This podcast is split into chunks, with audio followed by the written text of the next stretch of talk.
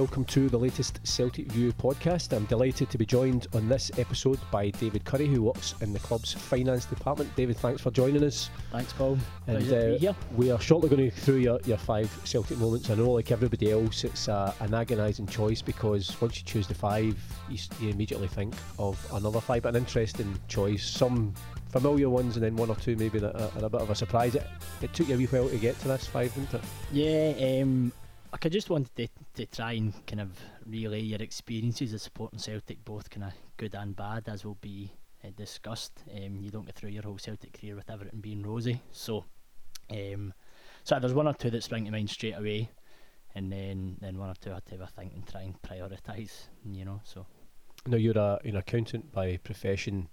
Um, you've been at the club for a while now. What was that like? Obviously, having you know done all your studies, then going in and starting a career, and then you obviously get a chance to advance your career, but also advance your career at the club that you support.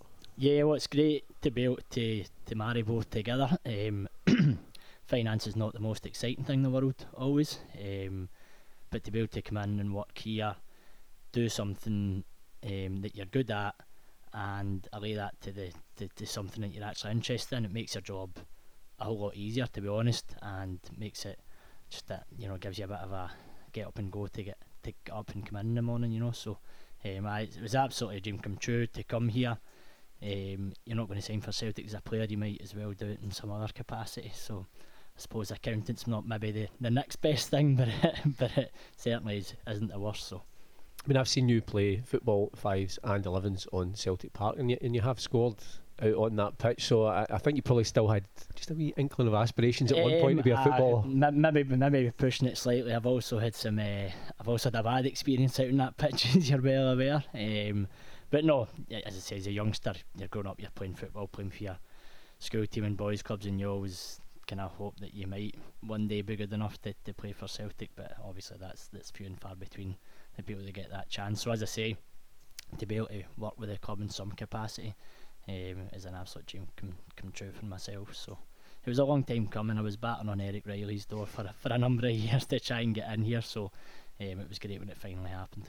I mean, that must be nice, you know, for example, for, for likes of your parents, you know, they've seen the amount of studying that you've had to go university and then you're starting your career and then to then be able to say, you know, especially if you're like your dad's been taking you to games you can, you can say to him, guess where I'm going to work. That must have been a real thrill for them as well. Yeah, it was. I mean, they were they were they were really really proud. Um, I remember telling them, and actually, my, my we were away on a family weekend, and my brother had announced that he was uh, his wife was pregnant, and I was going to tell everyone I was getting a job at Celtic. And I thought I didn't want to steal his thunder, so I, I left it to the next night to tell everybody. And as I say, they were all they were all just made up for me, and just you know really proud when they think of you know where where they came from, and their, you know their parents would have been looking down and hopefully been been really proud that one of their grandsons was was working at Celtic now. So yeah, it was it was great. That would have been interesting actually to see the family dynamic. If you'd announced your news at the same time, which one they celebrated more. Yeah, aye, it, would- it, it would have been interesting. So yeah, I, I just thought best avoid that that um, scenario. So let my let my brother and his wife get a, get a night of adulation first. Fair play to you. Um, and I bet you never asked your mum and dad which one they celebrated. no, no, definitely not, definitely not. But um, I would with a with a wee drink to celebrate and, and, a, and a good chat about it. So No, I mentioned obviously at the start it is a it's a difficult choice, and for these podcasts, I ask people if they choose their five sort of magic Celtic moments, whether it's a game, a goal, uh, a player, or a season. And say it, people will be surprised maybe one of your choices here, but I think it's quite an interesting one, and it's it, as you mentioned, it's quite a good way of kind of telling your Celtic story. But we go back for the very first one to 1988, the Centenary Cup final. They're stuck.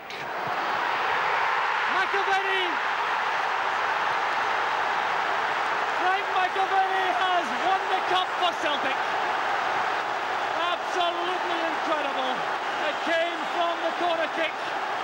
Quite remarkable for Frank McAvenny. The corner kick played low to Billy Stark. The shot through the Rucker players brought to McAvenny. The instant shot.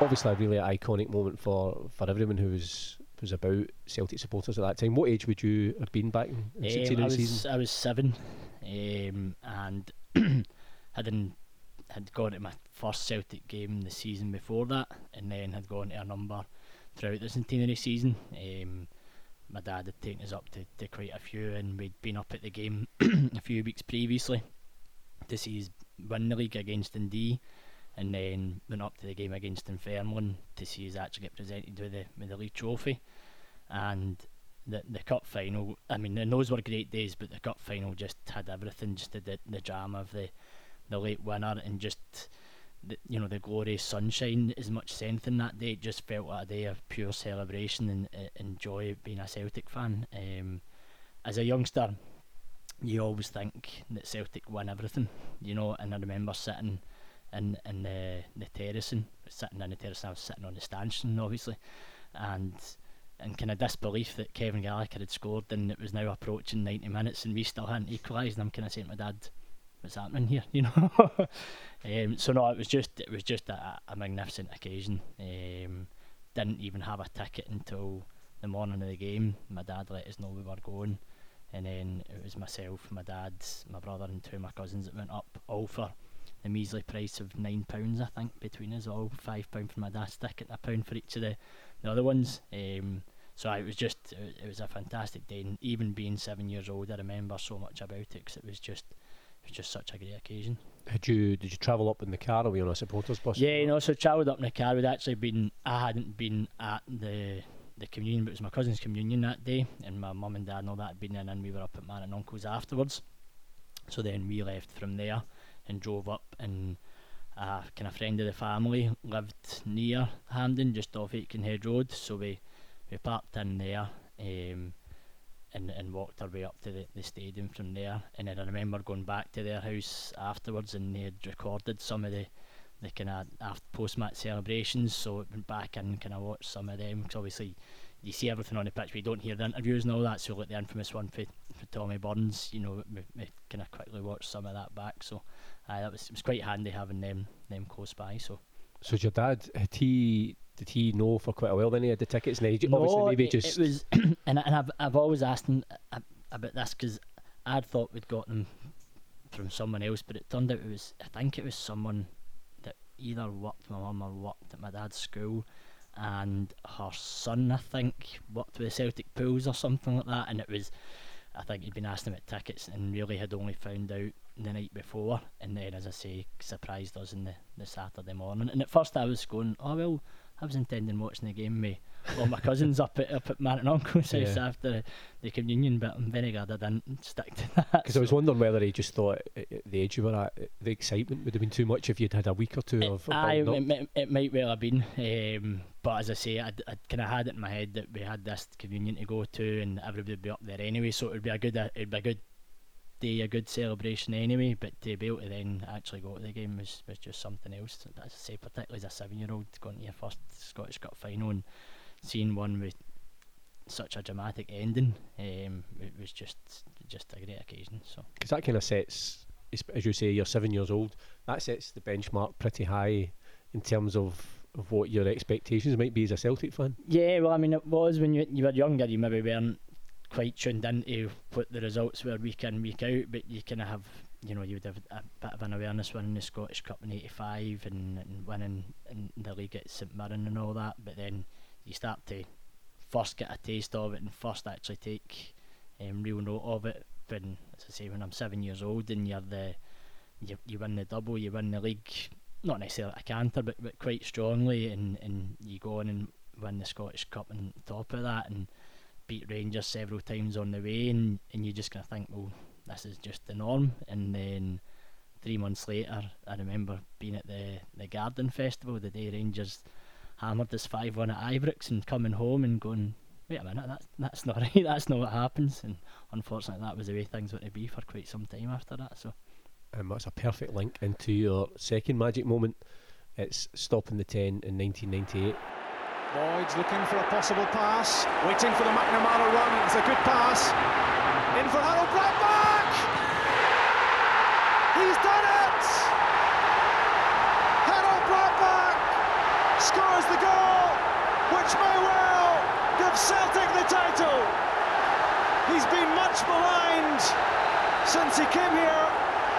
He's had an awful lot to prove. Maybe that's the perfect answer. 28 minutes of the second half gone, A sweeping move downfield, the Boyd pass, first time in from McNamara, and there's a top-class finish from Brattbakk. It is remarkable, and, and you know it's it's a perfect way in terms of the discussion that you're seven, you see as winning the double. As you say, you think well Celtic won everything, and it's a it's a perfect season. I don't think anyone at that time would have could ever have predicted we would wait ten years to win the league again. No, no. I mean, and and actually, as the as the years went on, those kind of early nineties years, you started to wonder if we would win it again. You know, so you, it was it was such a difficult time, and you know I'm still young, but you were going up to the games with, with some re- regularity, and everything had just changed from from that season, the centenary, when everything was just positive at the club, and we brought in a number of good players, and you'd Billy McNeill as manager, to then being going through the early nineties, changing manager two three times. Um, you know, from Brady, Lou Macari, Pete Wynn temporarily, and then you get Tommy Burns in, and you get a real lift from that. And you know, some of the players that he brought in, and some of the football that we played, and you still couldn't beat Rangers. You know, even the season when we lost only one game, and you still couldn't put them to to the title. And they were just so strong.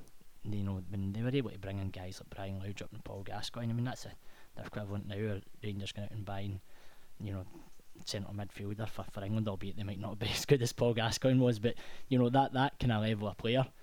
Um, and and had we then gone and lost the nine in a row record that season, it's it's difficult to think how we would have been able to recover from that. So that season it pivotal. It's pivotal in the in the modern history of the club, you know, because it really changed things. They then came back stronger and won two leagues following that. So you know, what would you been sitting looking at? T- 12, 12 in a row or something? It's, it doesn't bear thinking it, about. It, it doesn't bear You're thinking sitting shaking about. your head. I mean, you would have been at a, a good age as well because obviously you're 17 by that point, and I'm guessing you're going to the games you just whenever you can, and, and you can really kind of savour, also savour what's going on, but will appreciate as well the pressure and the tension of what was at stake that season. Yeah, I so as I, I, as I say, 17 years old and I'm sitting my hires, and fortunately I think that weekend was kind of in the middle of things. I didn't have an exam on the Monday or anything like that, which is quite good. Um, but you are, you know, you're you're well aware of it. And you've watched, you know, an older brother who's six years older than me, so he was really in the nineties going going to all the games as a as a kind of teenager and kind of growing up, and he he went through the ringer in terms of you know the, the poor results, being at the Raith Rovers and getting knocked out of the Scottish Cup semi final Falkirk and, and games like that um, going up to Hampden for a season. So you kind of, as you were growing up, you were you were relating to him and, and seeing how, how bad this was. Um, so you you had all that in your mind, and going up to the game that day, you, the, the tension was was unbearable. We went up in the supporters bus, and there wasn't that usual end of season, you know, final day of the season atmosphere where you'd be you'd be thinking we're going up to celebrate here. It was just everybody was so on edge because they just they, they knew it was at stake. So. What was the supporters bus you went up to? In that um, so in Barton Harp, um, and so we'd gone up myself and my older brother, and actually one of my uncles had given up his ticket to one of my cousins from Canada to go to the game, um, so so that he could kind of hopefully experience a, a, a right good celebration, and thankfully he did. So, I it was just it was it was just everyone you could tell everyone was just had that wee, the kind of knots in their stomach, and everybody looked that wee kind of bit bit pensive looking. Um, because everybody always says it's that it's more relief than anything when the final whistle goes because, uh, as you say, that the, the any other prospect was just unbearable. Yeah, well, I mean, even the, the two goals you celebrated so definitely, but I mean, Larsson's goal, but as, as far as you know, I think back at the big celebrations you've had, you know, those goals that you celeb- celebrate against like Barcelona or goals in six two. But Larsson's goal that day is one of the best celebrations I've ever had because you were so tense before it and to have that euphoria, just nobody was really expecting us to go out and score straight away. You just hoped that we didn't go out and lose a goal straight away, I suppose. And for him to do that, the place just erupted. And then when Brattbakks went in, that was a kind of relief moment. And the moment you thought, that's it, we've, we've, we've done it now. We can we can relax and, and enjoy this, you know. So. Now on to your your third magic moment, and again you touched on it previously. The fact after stopping the ten, we then had a couple of more barren years. But your third magic moment is the the Martin O'Neill years. First of all, thank you very, very much for waiting in the rain. I really appreciate it.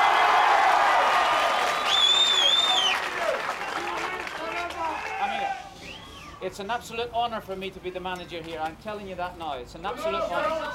No, honestly, it is an honour. And at the end of the day, I will, I will do everything I possibly can to bring some success here to the. Johan Mjällby has put in a good shift as well, having had to come on, come into this cauldron in the first half of the injured Lambert. Petta now has released Stéphane Mahé. Have Celtic got another one left in them? Sutton is there! Yes, they have! Sutton scores! It's six of the best for the very best today! Celtic! Martin comes in in 2000 after what had been a really difficult season. You know, what happened with John Barnes in charge, culminating in Inverness Caley Thistle. And I always remember Martin standing, that iconic moment where he stands in the steps outside Celtic Park and he basically just says, I, I promise to do everything I can to bring success to the football club. And it becomes an iconic statement because of what subsequently happened over the next five years. Yeah, I mean, so at that point, you know, I'm, I'm now now kind of left school and you're you're going out all the time. You're up the games yourself. You're going for a, a beer before it and all that. And so just that whole spell, being at university and going to all the games and the success that Martin brought was just just such an enjoyable spell for us. And some people look back on that and they go, oh, you know, we were a bit of a, a long ball team and things like that. And I, I just can't fathom that. Uh, some of the football we played under O'Neill was brilliant and you get through the team, we just did winners from from back to front. Johan Mjällby, Valgaeren, Lambert, Lennon, Petrov, Thompson, Sutton, Hartson, and Larsson. I mean, just an incredible squad of players who just went out every week and steamroller teams, and, and I just I just loved those years. So many so many big games. You know, so many, you you won the league obviously the first couple of years. You won the Scottish Cup. You won the treble the first year. Um, but it was like nights like going out and hammering Lyon and Anderlecht and beating Juventus here at home, and then obviously the, the Seville run as well. So tho- those four or five years under Martin, obviously the last year was, was tainted with a bit of bit of sadness, shall we say? say but um, as I say, other than that, it was it was a great spell to, to be a Celtic fan. So because it was almost that. I always think the the very first derby game of the season when we won six two, and it was a sense. It wasn't just the fact of the magnitude of the victory, the performance, the goals. It was just a, it was a statement, and there was just a sense that things had changed, and it wasn't just a, that was not going to be a one-off game. No, absolutely. And we, you know, we'd started that season out and beat Dundee United, a tough game. Um, we then beat Motherwell at home. I think again it was a kind of narrow defeat, but you saw something in the team. Sutton had obviously brought something to us. Seemed like Last enjoyed uh, playing alongside him. Petrov seemed to have a different lease of life under O'Neill. Um, and I, God, I didn't even mention Lubo Moravcik when I was going through through the players there. And then the, you know the six two game was just almost like that moment that things turned and, and Rangers then knew hold on we've got we've actually got a challenge in our hands here and we just we just kicked on from there. Um, so I it was it was just it was, it was a fantastic fantastic few years and, and as I say obviously the Seville run as well is something I think that will none of us will ever forget. I always think that run there's a slight I don't know if it's regret or it's certainly disappointment because it, there was so many magical moments on that road and it's interesting that you know that season started with us getting knocked out of the Champions League qualifiers with Basel we then play FK Suduva but at that point nobody can envisage what happens but by the time we get to the final I, I, I was convinced that you know that cliche our name was on the cup I genuinely I thought we were going to win this and it it breaks my heart to this day every time I think back to that final because I still think we, that's our trophy. Yeah, I mean, like yourself, I was over in Seville and had just gone over for a day trip. Um, and I, I don't know. I, I suppose I just I just always had in my head that, that it might be a step too far for us the final. Um, but when you actually got there that day and you saw the thousands of Celtic fans and you were getting caught in the celebration, by the time you get to the ground, you're going, "No, wait a minute. This this could just be our day. Everything about this is magical, and it's set up for us to to win this." And but for a few, you know, decisions maybe going against you or the way the other team played and, and possibly a few lapses just defensively, we definitely could have could have won that day. And even even at three two, we were still attacking. You know, and I remember us being been up the park and with a free kick late on, which we Maloney puts over the bar and. There was one as well. I remember Maloney cutting back to Larsson, and the ball was going to his head, and I think the Porto defender just got in and nipped it for a corner. So there was just wee things like that that just, as I say, just on the day, just didn't didn't go for you, and it was it was a long, a long tired trip home. Yeah, I've never watched the game again. I just couldn't. I haven't either. I've never watched it through. I've obviously seen seen the goals. I don't even watch their goals that often. I watch our goals, but I don't really watch their goals that often.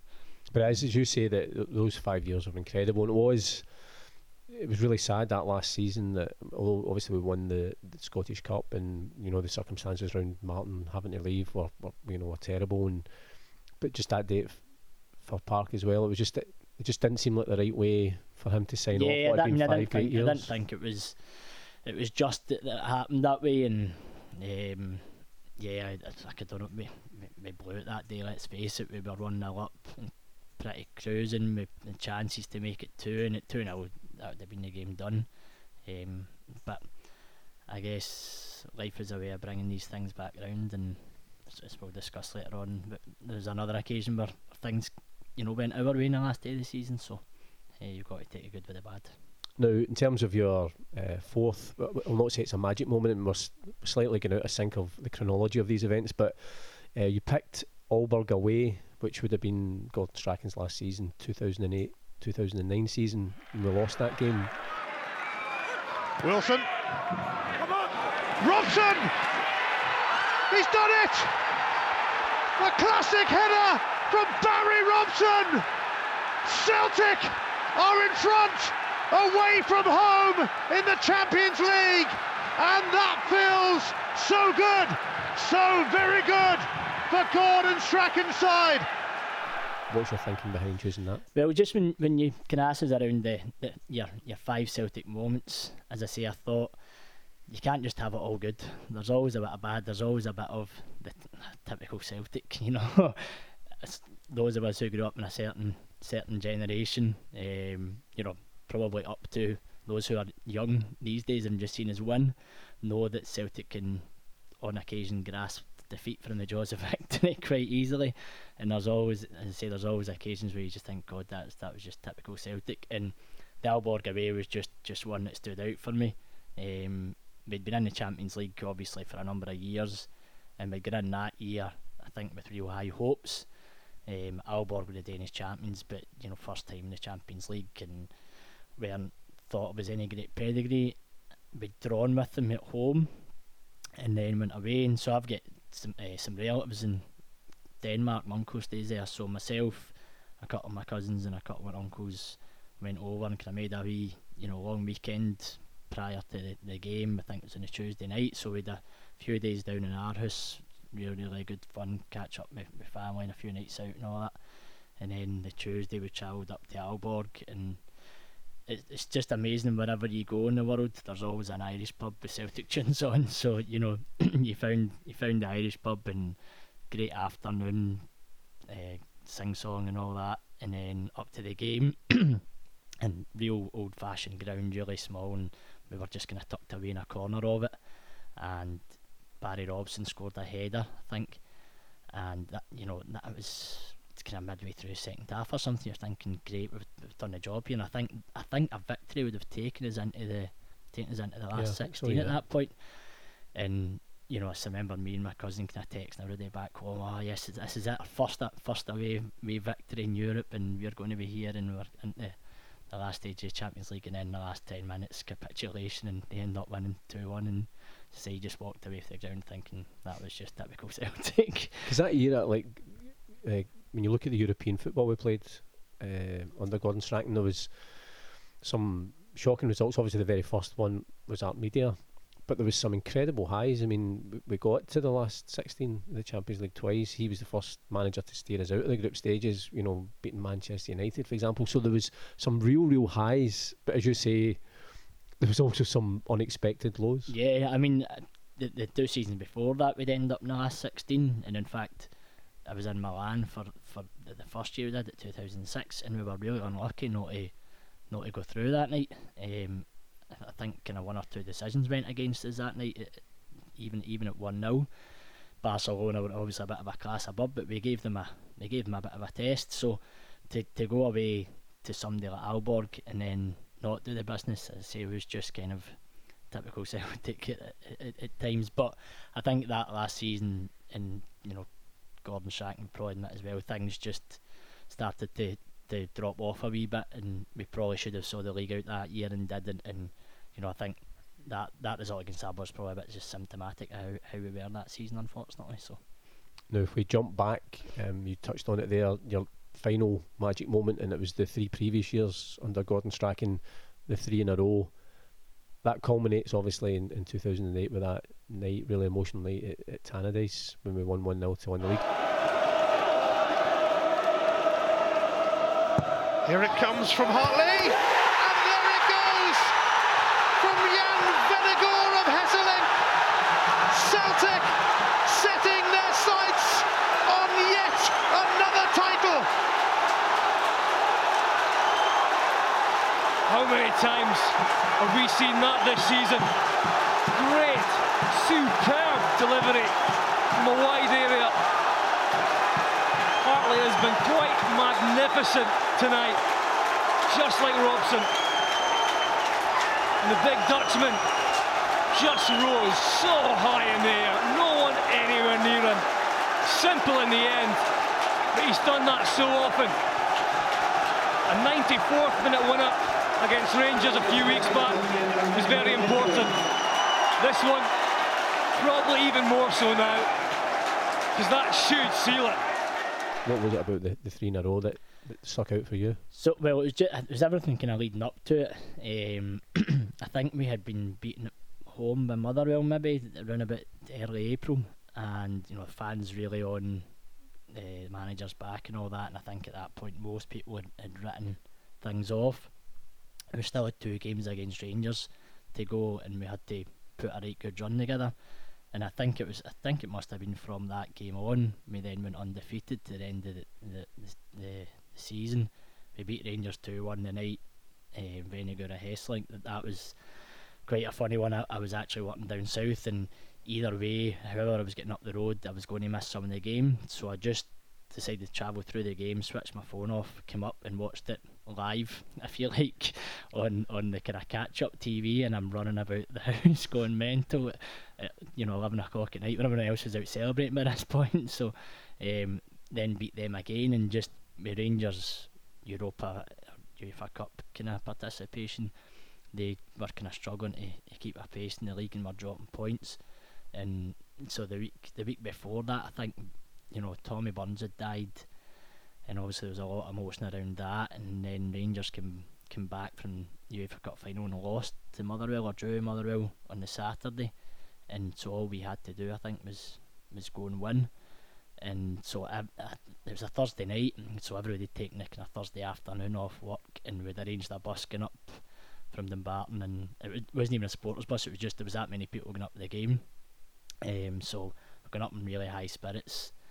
Um, the daft things you remember, I remember coming up through, you know, heading towards Stirling, we came to a road and there was roadworks going on, they were, they, they were relaying the road, and the guy said, no, you need to turn back, you can't go through this route, and the bus driver kind of turned and looked at his bus, still have 50 Celtic, 50 rowdy Celtic How fans do you on tell them that? Absolutely no chance, mate, and just kept on driving through it, you know, and then we're on the on the motorway on the way up, and you, you overtake a Rangers bus because they were heading to Aberdeen, and you're all waving out the window, at, well, waving out the window at them. um, so it was just it was wee things like that, just kind of funny things about the day, and then you know, get up to get into the game, and I'd got a ticket for one of my pals. It was actually a concession, and and I'm getting into the ground, and the woman looks at me and says, "You're not under 16." I says, "I know, but you're not going to tell me not to come in." are you?" and she says, "Right on you go," you know. So just wee daft things like that, and then the atmosphere in the ground was was brilliant. Um, you know, I kind of get the impression Dundee United were quite happy to see us so pit Rangers to the title that night. The news came through that Aberdeen were ahead, we were still nil nil, and then I think within about five minutes we. Uh, Vennegoor Hesselink scores a header and the place just going mental and then it was, you know, party back down the bus and then parties down the road and all weekend I think after that. So yeah, it was just everything around that. Obviously with Tommy Bernstein as well just made it you know, all, all the more sweet or just perfect kind of perfect kind of way to remember him, you know. So Because that must have been difficult for, because obviously it was a really emotional time for everyone, but for the manager and for the players at that time, given how closely he'd worked with them and been involved with them on a daily basis, for them to then refocus and, and try and focus 90 minutes of football, to have done that is great credit to them. Yeah, absolutely. I mean, and and I think you know, it's obviously absolutely tragic. But it, I think that the players then used it positively. Yeah, you know, I think when you look at the guys in the team with McGeady and Ade and McManus, who who had been close to Tommy Burns, they really used it as a as a as an incentive. You know, kind of positive thing to say, well, we're going to give Tommy this kind of send off. You know, we're going we're going to win the league for him. You know, if you remember, they made the t-shirts and all that, and um, when, when they were up at Tannadice with Tommy Burns on it. So I think they really used that as motivation to to give him the, the best kind of send off that they could. Um, so no, it was it was as I say, it was an emotional week, but it was it was great, great to be, be part of. I always feel as well that um, Gordon Strachan I mean, probably it'd be fair to say he wasn't always universally popular with, with Celtic No, support. Probably, probably not. But I, I mean, obviously did exceptionally well. We, we spoke about him getting to, to the last 16 of the Champions League, winning three in a row. But I thought the way he conducted himself and the way he led the club in that period, I, I thought was so commendable. And, and you know, I, I always feel grateful for the way he, he, he was during that really difficult time. I absolutely, and, it- and you could tell that him and Tommy had, had forged a really strong friendship. The way the way he spoke about him, um, you know, he, and, he, and he did. He, he just put himself out there and, and led the club through that through that uh, couple of weeks. And I remember at, at Tannadice they they put on Mac the Knife, and Celtic fans were all singing, and Gordon Strachan was kind of standing in front of the stand, and he was trying to tell everyone to to kind quiet so they could listen because they were playing Mac the Knife for Tommy Burns. So just wee things like that, you know he was he, he was constantly thinking of Tommy through that through that period. You know, nothing about the victory was about him. It, it was all about the players that had, that had dealt with Tommy and about Tommy himself. So no, it was it was it was really really great through that period. In terms of, of magic moments, and as I say, you're, you're probably the first person to have chosen A a, negative. a defeat. but I, I, you know, I, it's a really good point you make, and I suppose when you look forward as a, as a Celtic fan to the season ahead, to the you know the many seasons ahead, you know that there'll be highs, but there'll be lows, because that's just the nature of of being a supporter, and it's in- just the nature of football. Yeah, I mean, and we're, we've obviously dealt with a low in the last couple of weeks, not making it to Champions League, but you know, people need probably a bit of pers- perspective. As I said, there's a generation Celtic fans who probably don't know anything other than success, and we have been absolutely spoiled the last two years. Let's face it, to do a double treble and to win a Champions League both years, and some of the football we've played and some of the players that that we've got, you know, it's it's kind of like those those first couple of O'Neill years, you know, where we were just so far ahead of, of everyone else. But at some point, you know, not everything's going to go your way. Difficult tie against Athens, unfortunately, don't come through. But you would like to think that, you know, in a short space of time, with a few results behind us and maybe a, a Europa League run starting to, to gather a bit of pace, that you forget about it and you look at the positives and then enjoy, hopefully, the successes that will come the rest of the season anyway. So. And I always think, I mean, I know it's it's, it's early days, but I, I can remember back to I was in Switzerland the night that, that Basel knocked us out, and it was just terrible. It was because we had enjoyed the Champions League for the first time the season before, and we have that heartache, the journey home, and then Suduva. It's not the most glamorous of ties, and so you never know where these things can end up because you always have to look forward, and you just never know what's around the corner in, in, in Celtic's history. No, well, absolutely, Paul. And as I say, you, you take a wee bit of time to recover, but you know we've we've progressed in the League Cup. There, we've got a big game with Suduva we need to get through, and then you're in the Europa League, and there's some big teams in there. You can get a few kind of glamorous ties. You've got a Rangers game in a couple of weeks, and before you know it, you can you can easily forget. I mean, the Seville season, I think we're quite lucky in that we got Blackburn Rovers quite early, and that actually created a bit of spice to it. Obviously, with Souness being the manager, and then when you beat them, Celta Vigo was was was a really tough, particularly away trip there, and you get through that, and all of a sudden you're in Europe after Christmas, and and that positivity really starts coming back. So there's definitely no doubt in my mind that we could we could do something similar this year. Obviously. As I say, there's some big teams in there. It'd be difficult, you'd like to think we've got the capability to, to go on a wee run. So, And just in case you don't know, the finals in Baku this year, oh, gee, oh that- that well-known European city. so maybe worth checking flights already. Yeah, aye, aye. Well, it was, I think it was uh, once. It was definitely once we got to Liverpool that people were starting to Yeah, go. "And absolutely. This is this can really happen, and people were starting to book, Listen, book you- you tickets never and know. flights. So, fingers crossed. But you know, as I said, there, there'll, be, there'll be good times in the corner. Absolutely. Well, listen, thanks very much, David, for joining us on the latest Celtic View podcast.